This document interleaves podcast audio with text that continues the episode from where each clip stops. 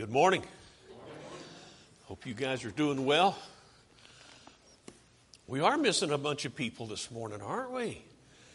Got a young people's retreat and a teen gathering off somewhere. But Bob don't need no pitch pipe. You did fine, brother. Even with a scratchy throat, did fine.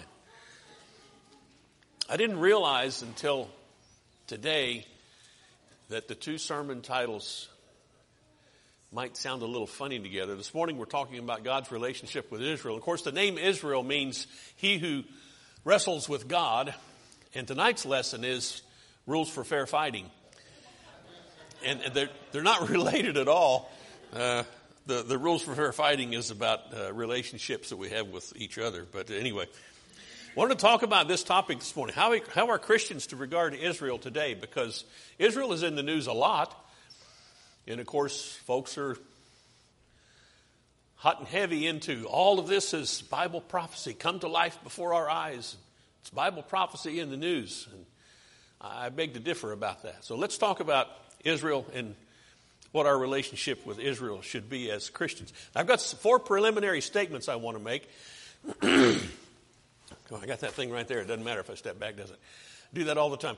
These four preliminary statements, I'll give them to you at first, and we'll spend some time on these, but I want to go through them quickly because, well, these are four preliminary statements. First of all, there's no special salvation for the people of Israel outside of Jesus Christ. If anybody's going to be saved, it's going to be through Jesus Christ. It doesn't matter what nation you are from.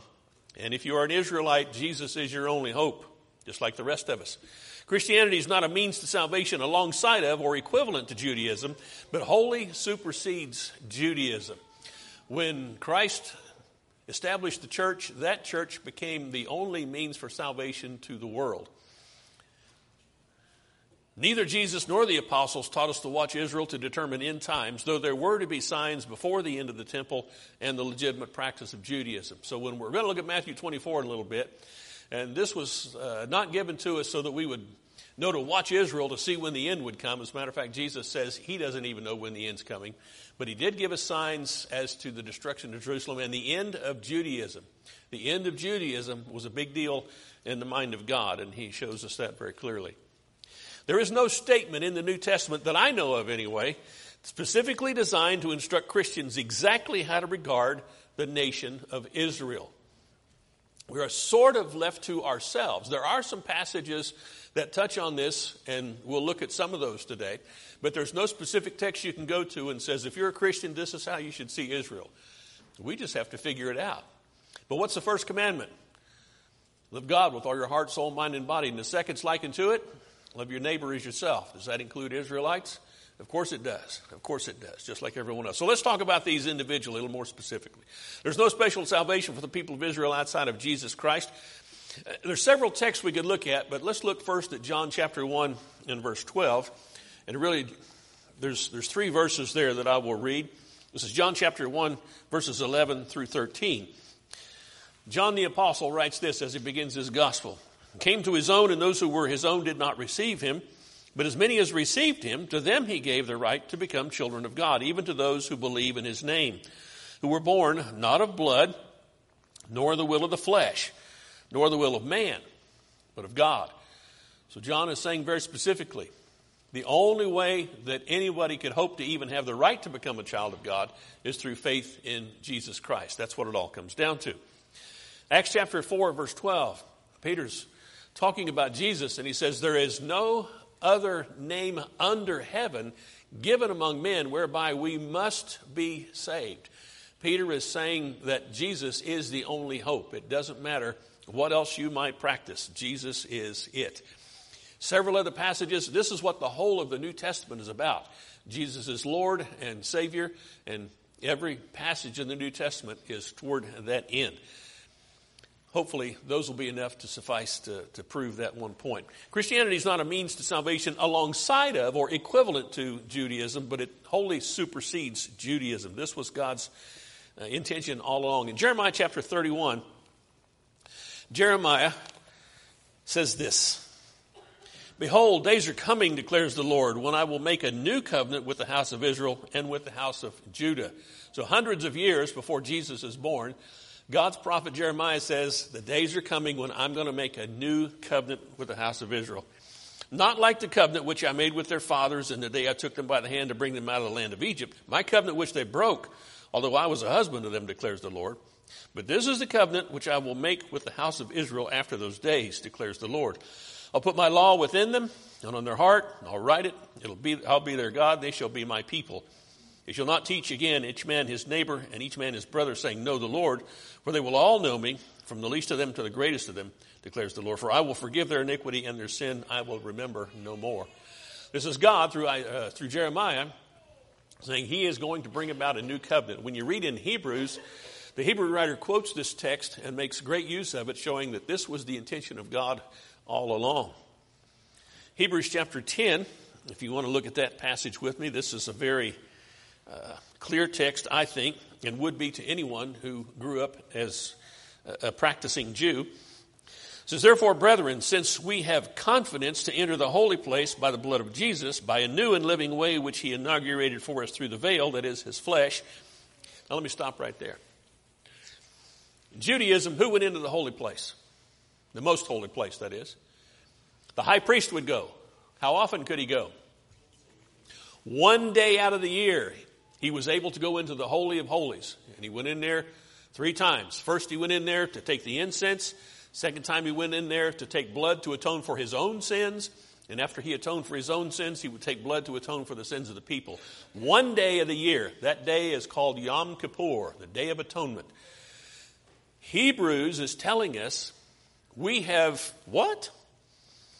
We have confidence. Confidence to enter the holy place by the blood of Jesus through the veil. You know what the veil was? That's what was torn from top to bottom when Christ was crucified. The veil of the temple was torn on that day at that moment in time. That veil separated the Holy of Holies from the rest of the world. And God tore it in two when his son died. And that's what the Hebrew writer is talking about. This veil, that veil is his flesh. God gave his son as a sacrifice so that we might come before his presence. And so there is no practicing of Judaism any longer. It is all Christ. Galatians chapter 5. Paul is writing to the churches of Galatia, one of the problems they're having in Galatia is that Judaizing teachers are coming and teaching people, you got to keep the law too. And he says, no, you go back to the law, you take circumcision as part of what you need to practice, you, you, you, you bind that on people, you are fallen from grace. He makes it very clear. You go back to the law, you're fallen from grace. It's Jesus Christ or it's nothing. And several other passages, especially in the letter to the Hebrews, teaches us that the old covenant is gone. The new covenant, the New Testament church is all there is that's left. Neither Jesus nor the apostles taught us to watch Israel to determine end times, though there were to be signs before the end of the temple and the legitimate practice of Judaism. Now let's look at some of those from Matthew 24. Jesus provides signs for Jerusalem's destruction. This is all about Jerusalem's destruction, what he says here. Many will claim to be Christ. You'll hear wars and rumors of wars. There'll be famines and earthquakes. And by the way, you look at these, and in the world, there are still people who claim to be Christ, and there are still wars and rumors of wars. There are still earthquakes and famines, and, and there are folks who, every time one of those things happens, they say, oh, look, it's Bible prophecy come to life. Jesus was very specific here, and we'll see that he puts a time frame on this in, in just a little bit that is unmistakable. It's going to be persecution of the disciples, people who believe in Jesus. There's going to be false prophets arising. There's going to be lawlessness. Hearts of many will grow cold, he says. And the gospel is going to be preached to the world before the end comes. And this, if you look at Colossians chapter 1, it's interesting to me how this works out. Jerusalem was destroyed in AD 70. Well, in the 60s, Paul writes this letter to the church at Colossae, and this is what he says twice in this brief letter. Colossians chapter 1 in verse Let's start at verse 5. Because of the hope laid up for you in heaven, of which you previously heard in the word of truth, the gospel, which has come to you just as in all the world. Paul is affirming here in the sixth verse of this letter to the church at Colossae, what we call the sixth verse. He didn't have it divided into verses, but we do now. The sixth verse tells us that the gospel has gone into all the world. And Jesus is saying in Matthew 24, before the end comes, the gospel is going to go out to all the world. But in chapter 1 again, in chapter 20, or chapter 1 and verse, verse 23, Paul writes this If indeed you continue in the faith firmly established and steadfast, and not moved away from the hope of the gospel that you have heard, which was proclaimed in all creation under heaven, and of which I, Paul, was made a minister. So if there's any doubt that the gospel went out to the whole world as far as God is concerned, he inspired his apostle Paul to write this twice in the letter to the church at Colossae. So this is something Jesus said in Matthew 24 would happen before the end would come, and Paul is affirming prior to AD 70 that this gospel has gone into the whole world. And then Jesus says the end comes, but he's not talking about the end of the world, he's talking about the end of Judaism. He mentions the abomination of desolation that Daniel talked about. And then Luke, when Luke writes, Luke basically defines that abomination of desolation. It says, When you see Jerusalem surrounded by armies, what were the saints supposed to do? Get out of Dodge. If you're listening to my words, when you see these things happen, get out of Dodge. Leave town because it's not going to be good. Jesus said this in this context Learn the parable from the fig tree. When its branch has already become tender and puts forth its leaves, what do you know? You know that summer is near. That's a sign you can look for to show you that summer is near. When the fig tree's branch gets tender and puts forth its leaf, you know summer is near. So you too, he says, when you see all these things, what things? The things he's just talking about. He's talking to people and he says, when you see all these things, he's not expecting that these people are going to die and then in 2,000 years things are going to happen. He's talking to people and he says, when you see these things happening, you know that he's near, right at the door. Truly, I say to you, what does he say to them? This generation will not pass until all these things take place. This generation will not pass. Now, who's standing there listening to Jesus would have said, always talking about something that's going to happen in 2,000 years? Nobody would have said that. Anybody standing there listening to Jesus would have said, wow, everything he just told us is going to happen before about 40 years passes, because that's basically a biblical generation 40 years. Jesus said this about 33 AD, and Jerusalem was destroyed in AD 70, so you do the math. Jesus was very clear about the time frame. So after providing multiple signs indicating the coming destruction of Jerusalem in a specific time frame of within that generation, Jesus then added a contrasting statement about the final judgment, saying this, of that day and hour no one knows, not even the angels of heaven, nor the Son, but the Father alone. So Jesus says, here's a bunch of signs you can look for for the destruction of Jerusalem and the end of Judaism. He didn't say it just like that, but that's what it meant. Because when the temple was destroyed, so were the records of the priesthood and the lineage. And if you couldn't prove your lineage, you couldn't serve as a priest. You got no temple, you got no priesthood. Who can offer sacrifices? Nobody. Why is that? Because Jesus is the sacrifice. That's why the veil of the temple was torn in two, showing that he through his body, through his flesh, through his blood, he has brought us into the Holy of Holies, the real Holy of Holies. Not the one there in Jerusalem, but the real one.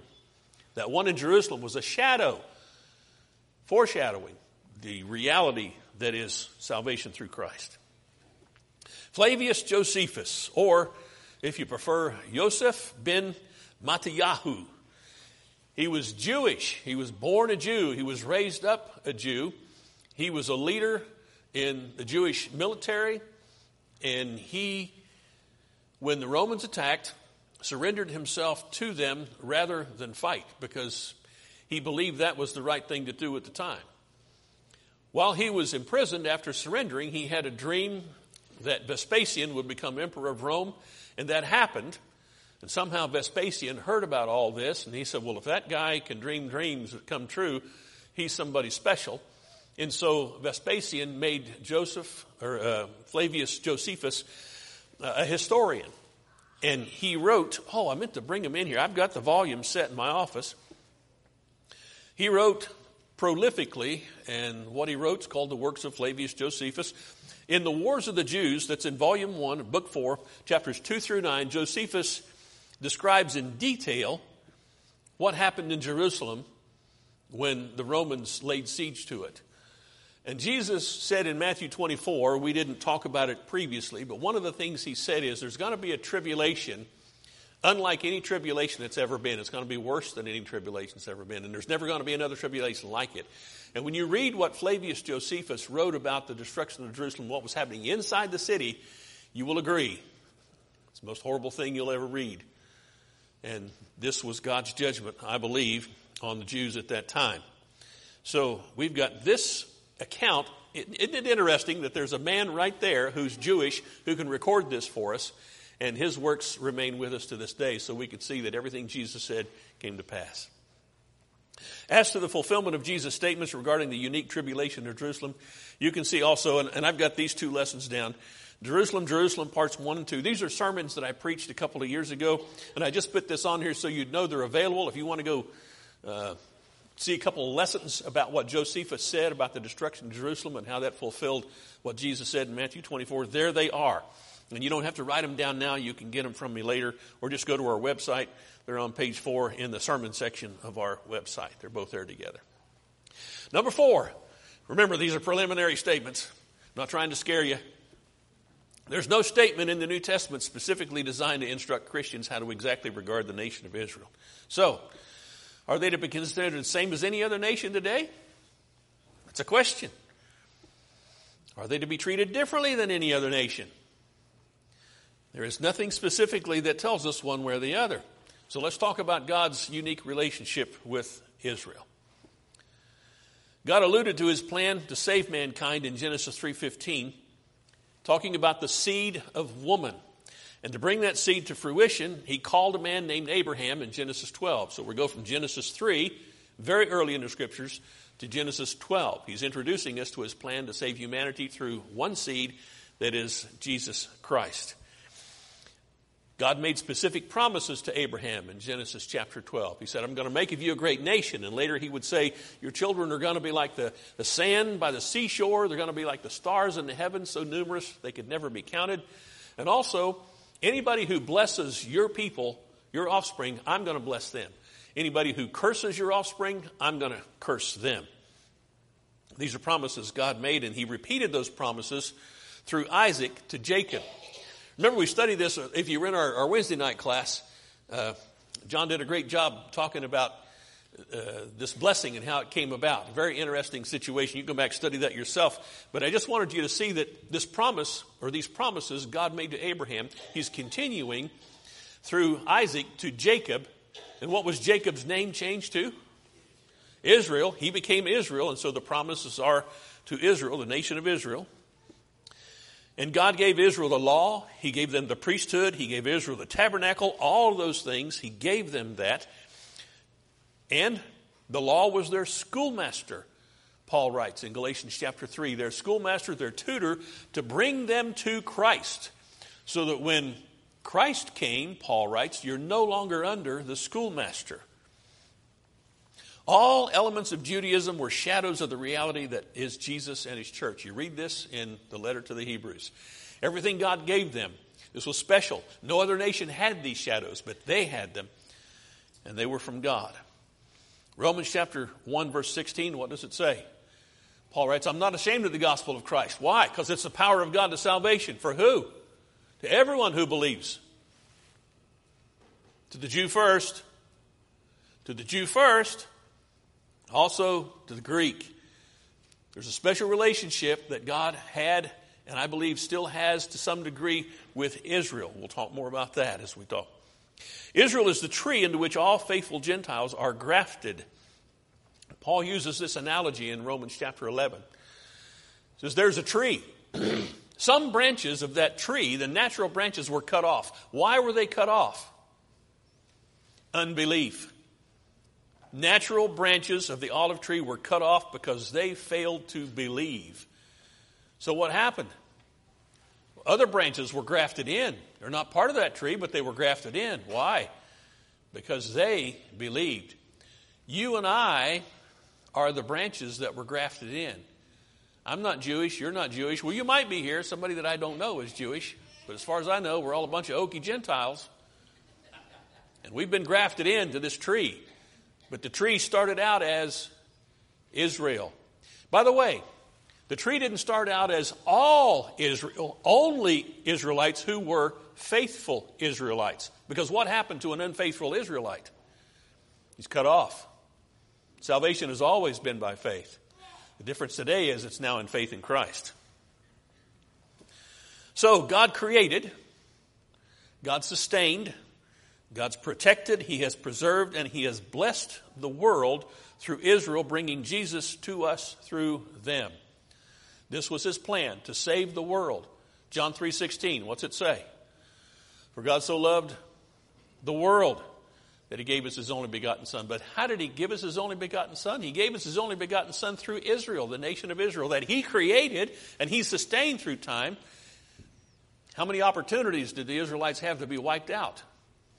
In fact, when you think about it, they were wiped out. Nebuchadnezzar came and carried them off into captivity. What happened 70 years later? Just like God said, He brought them back. Who brought them back? Cyrus, a Persian, heathen, pagan king, sent Israel back and paid for it. You read this in, in Nehemiah and Ezra, how this all came to pass the rebuilding of the temple, the rebuilding of the walls. And when the people in the area complained about it, Cyrus said, All right, you pay for it. You, you're going to complain about these Israelites coming back to their homeland? You take your tax money and you support financially what they are doing. Don't mess with Cyrus because Cyrus was doing the will of God. Whether he knew it or not, he was doing the will of God.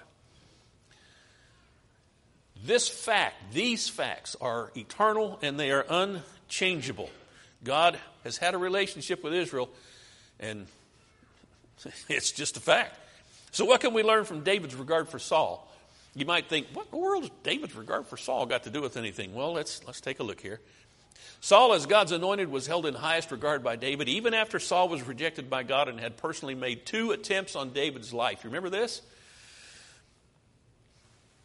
Saul was faithless. God said, I've rejected him, going to get somebody else. And he sent Samuel to the house of Jesse, whose youngest son was David, and he anointed David to be the next king. Saul's still king, but David's been anointed to be king. Saul's still king, even though God has rejected him. This whole thing hasn't played out yet, but it would. And during the process, Saul made two direct attempts with a javelin to pin David's body to the wall, and he made other attempts to take David's life that were not so direct. So he wanted David dead.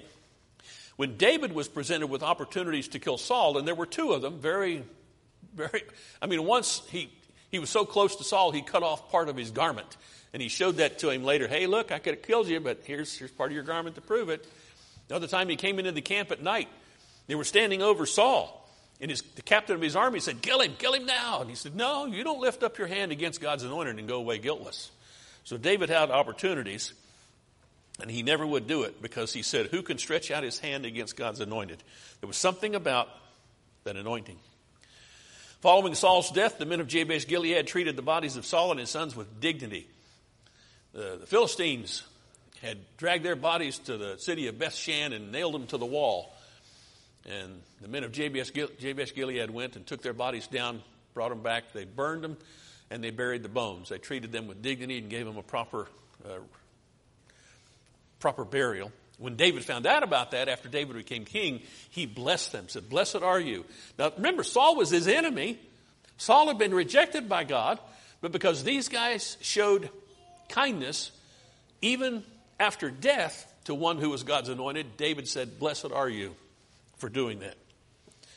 David later killed a man who came into his presence and claimed he had killed Saul. And David asked, How is it that you were not afraid to stretch out your hand and destroy the Lord's anointed? David had him killed. Observations about this David Man after God's own heart so regarded the significance of the anointing of God that he would neither lift his hand against one so anointed nor tolerate anyone else doing so. And David's apparent conviction was that you cannot touch God's anointed, even if he is rejected, without touching God. I think there's something to be learned there. What about Abishag? How many of you know who Abishag is? No hands? Oh, Bob. Okay, see? Bob, he's on top of things. Abishag was a young woman chosen to lay with David in his old age to keep him warm. They put covers on him. They couldn't keep him warm. He's still freezing to death. So they got this young woman, Shunammite woman. She lay with him just to keep him warm. She was not his wife, not even a concubine. They never had intimate relations. That's all she did was lay with him to keep him warm. Well, prior to David's death, one of his sons, by his wife Haggith, presumed to make himself king. And he got a little entourage and made himself the king. And when David heard about that, he had Solomon anointed to be king, displacing Adonijah. And when Adonijah found out about that, he fled to the altar, and you'll read about this a couple places in Scripture. Grab hold of the horns of the altar because they think you can't kill somebody if he's holding onto the horns of the altar. But Solomon sent word to him, Don't worry, I'm not going to kill you. You just go home, mind your manners. They were half brothers after all.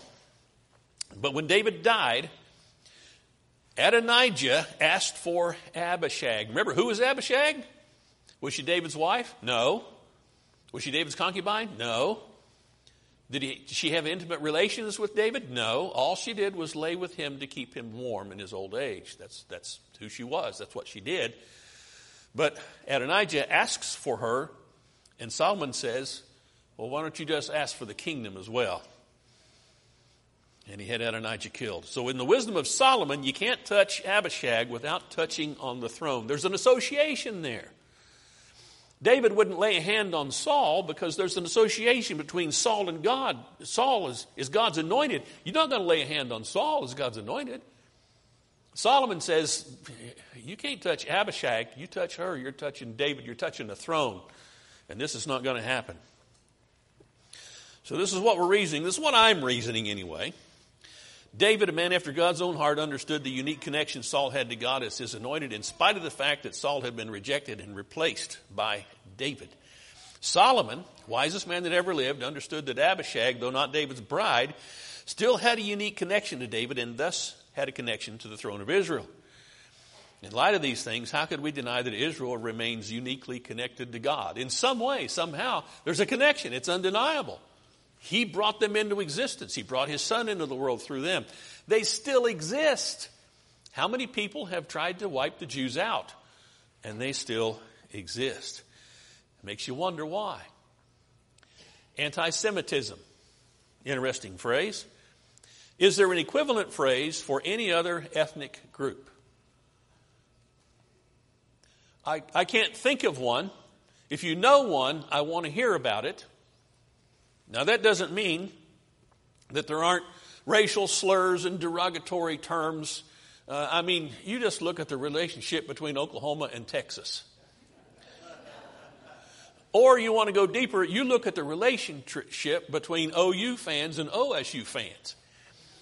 See, uh, we know, we know. People call each other names. But anti Semitism, is there a phrase like that for any other ethnic group. If you know one, I'd like to hear it from you because I, I don't know of any other. Isn't that interesting that the Jews seem to be unique in this regard, hated in that way?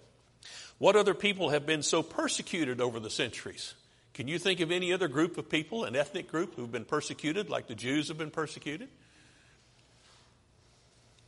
Did these facts result from their connection to God and reveal a satanic desire to destroy them because of that connection? I'm asking the question. Seems like there ought to be some reason why these things are so. The Jews still exist. Matter of fact, the Jews don't exist. What do they do everywhere they go? They thrive. They thrive everywhere they go. And they add to society. We must ask for what reason would anyone make the destruction of the Jews a priority? All Arab nations want Israel to go away. It has been said, and I believe accurately so, if the Arab nations laid down their arms, there would be peace. If Israel laid down their arms, there would be no more Israel. And I think we're seeing that playing out before our eyes. That, that part is true. So, what of Israel today? I don't know of any compelling reason to conclude that God no longer keeps his promise to bless those who bless Israel and to curse those who curse them. I'm talking about blessing and cursing with a regard to their relationship with God. We see the connection there, it's unmistakable. The evidence from history is that God still keeps these promises. Those who've blessed Israel have been blessed, and those who've cursed them have been cursed. I think that can be borne out pretty easily. Remember Jesus on the beach with Peter and John? They're talking, and Jesus tells Peter, Hey, this is what's going to happen to you in the future. And Peter says, Well, well, okay, you told me what's going to happen to me. What about this guy? What about John? And Jesus says, If I want him to remain until I come, what's that to you? In other words, that's none of your business. That's what I think he said. None of your business. What's God's relationship with Israel today? Well, maybe that's none of our business. Does he want them to hear the gospel? Absolutely. Does he want to obey the gospel? Absolutely. We have no doubt about that. Shouldn't have any doubt about it. But his relationship with them is his own. Jesus' focus, however, is on the church and not any one nation, not even on Israel any longer. Jesus came to establish his church. We learn that from Matthew 16, 18, and the whole of the New Testament, really. Jesus is the shepherd, the church is his flock. He made this clear in John 10, 16, where he says, Other sheep I have that are not of this fold. What do you mean by that? Gentiles, Okies. There's some Okies out there 2,000 years ago. There's going to be a church in Choctaw. Going to be talking about me, going to be serving me. They're not of this fold, the Jews, but I'm going to bring them in. We're going to be one flock and one shepherd, and Jesus is that shepherd. Jesus is the bridegroom, the church is his bride. Jesus is the head of the church, the church is his body. Jesus bought the church with his blood. It's through the church that the manifold wisdom of God is being made known to the world today. That's what Paul writes in Ephesians chapter 3. So the church is very unique, and the church is the focus of God. Here we go. It's not as though the word of God's failed. They're not all Israel who are descended from Israel. Nor are they all children because they are Abraham's descendants.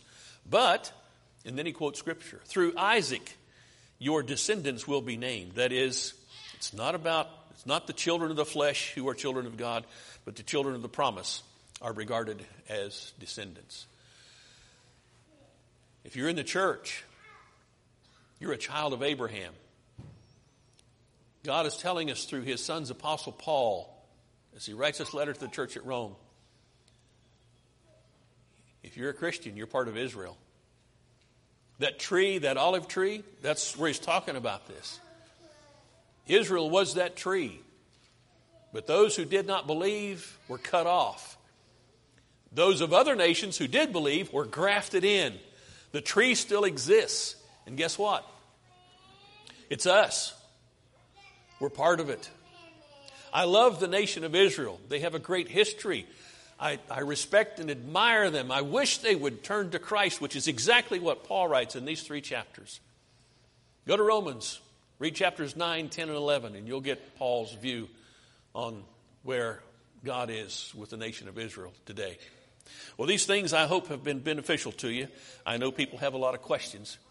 Uh, I, I personally, I'll continue to pray for Israel. I think as a nation we should support them because I don't want them to go away. How about you? I want them to stay. And I believe God wants them to stay because they could have been gone a long time ago if He didn't. Are you an Elvis fan? Where'd that come from? Well, if you're an Elvis fan and you pass through Tupelo, Mississippi, what are you going to do? You're going to go to Elvis's house where he grew up. Why are you going to do that? Because you know that house is related to Elvis. I've got a couple of Coke cans somewhere. I don't know where they are since the move, but they're Coke cans that were given to me and Debbie by Garth Brooks. Now, he's just a country star. Debbie threw them in the trash can. So what are you doing? Get those out of there. This was back when he, before he was a big deal. And I said, he's going to be a big deal someday, and you're going to have a Coke can that he handed you with his own hand and opened and gave. Wow, we still got those Coke cans. Why are they special? I mean, there's a million Coke cans in the world. Those are special because there's a connection to somebody who's different. I think it's easy to see. Israel as a nation is unique in this world, and we ought to give some credence to that. So that's the lesson this morning. I, I hope I didn't raise more questions than I answered, but one thing I hope that you saw is that the church is where you need to be today. If you're outside of Christ, you're outside that olive tree, you don't want to be cut off when the Lord comes back. So if you need anything, if there's anything we can help you with this morning, Bob's going to lead us in an invitation song. Let's all stand up and sing it, and you just come let us know how we can help.